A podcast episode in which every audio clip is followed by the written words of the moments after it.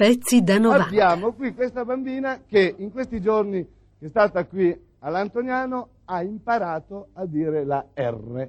Prima diceva, quando è arrivata diceva il valzer del moscellino, adesso sentite come dice, fai un po' sentire.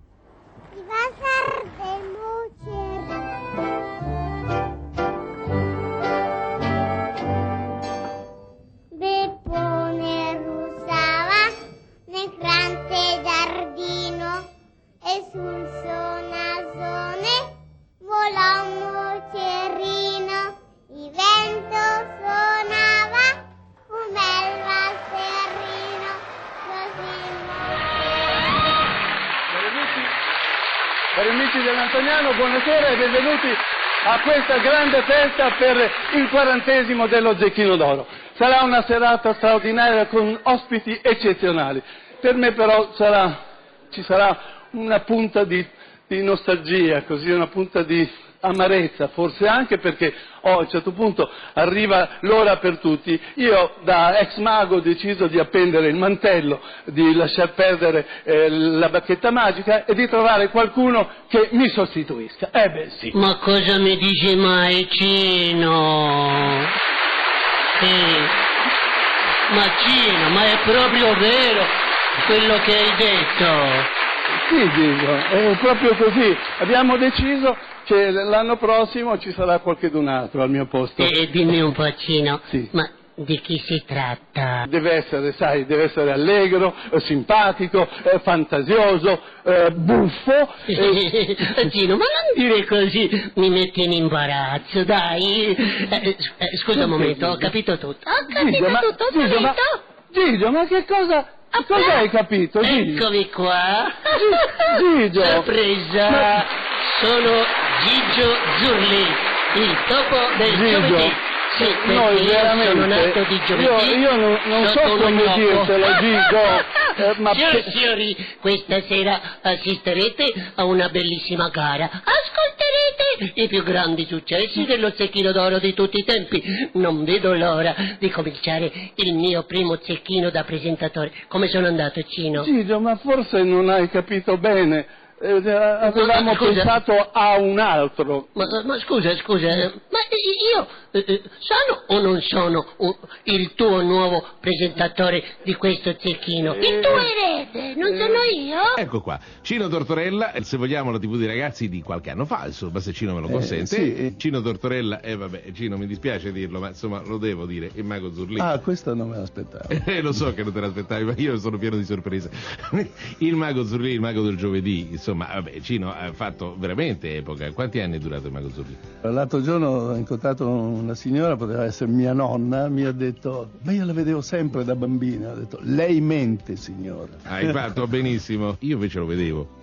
Il mago Da Zurlì me lo ricordo. No, beh, io sono un po' ritardato, quindi lo vedevo da grande. A questo punto dovresti dire quanti anni hai Paolo. Lo sono più di Anta. Ecco. Dunque, allora, cominciamo con Mago Zurlì, che eh, all'inizio era il mago lì per lì. Esatto. Dico bene, Sì, Cino? perché è nato in teatro, eh, da uno spettacolo teatrale che si faceva a Teatro del Convegno a Milano.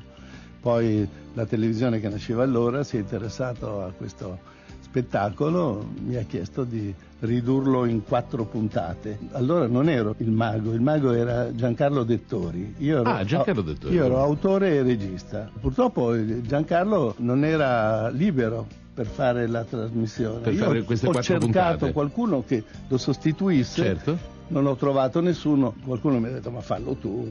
Poi ho detto beh per quattro puntate facciamola. Ecco, le quattro puntate sono diventate qualche centinaio. sì, infatti, si dice, ma penso che, sia, che risponda a verità, che il Zurlì, il mago del giovedì, fu poi ehm, voluto da Umberto Eco, che era allora un funzionario Rai. Lui era un giovanissimo dirigente, abbiamo subito legato, amavamo eh, il- i fumetti, amavamo certi personaggi eh, e amavamo le canzoni, le antiche canzoni che Come cantavamo. mamma a scriverci il nome? Perché tu non sei ancora capace a scrivere? Sì, sono capace di scrivere già nei capa, ma la mia mamma... La tua mamma invece no, non ancora. Quanti anni hai? Cinque. Vai già a scuola? Non vai ancora a scuola. Così grande non vai ancora a scuola. E vado all'anno 21. Vai l'anno 21. Hai già visto i giochi di Mago Zurli tu? Ne sai fare Sì. qualcuno? Sì? Sai fare un bel giochetto? No, una poesia. Vuoi dire una poesia? Allora, vogliamo sentire la poesia di Gianni? Ed ecco a voi, Gianni. Eh, per spiegarmi agli altri genitori, perché in questo momento parlo da genitore, eh, una televisione interattiva vuol dire mettere un bambino davanti alla televisione e vedere che partecipa attivamente a quello che vede, non è uno spettatore passivo, non sta masticando chewing gum. Io sono stato autore di, di chissà chi lo sa, per esempio, Certo. del Diro d'Orlando, di Gioco Città, dello stesso Mago Zurlì. Mago Zurlì era, un- era una trasmissione fatta da Mimi. Il mimo è l'ideale per un ragazzo che è di fronte alla televisione perché quando il mimo con le mani, con il corpo compie un gesto, il bambino deve inventare tutto. Dice la canarina al canarino. Ascolta un po', mio caro maritino. Zuccherino che qui ci mette ogni mattina la nostra padroncina. Tanto che faccia la dormitina. Sempre sparisce come non si sa. Allora, per scoprire il mariuolo, dormono entrambi con un occhio solo e vedono bel bello padroncino di casa che di nascosto in un furfantello lo zuccherino tocca e se lo mette in bocca. Scuotono tristi il capo i canarini. Come son mai questa gentaglia di bambini? Bravissimo! Io non so se voi avete sentito tutto bene, ma era veramente detta molto bene, ve lo garantisco. Stimolare la fantasia, Certo. che è la cosa più importante che eh, sia nei confronti di un bambino. Ed era alla base di ogni mia trasmissione. Per cui quando mi sono trovato inopinatamente a fare delle trasmissioni per ragazzi, eh, mi sono proposto di eh, interessarli, divertirli e non offenderli.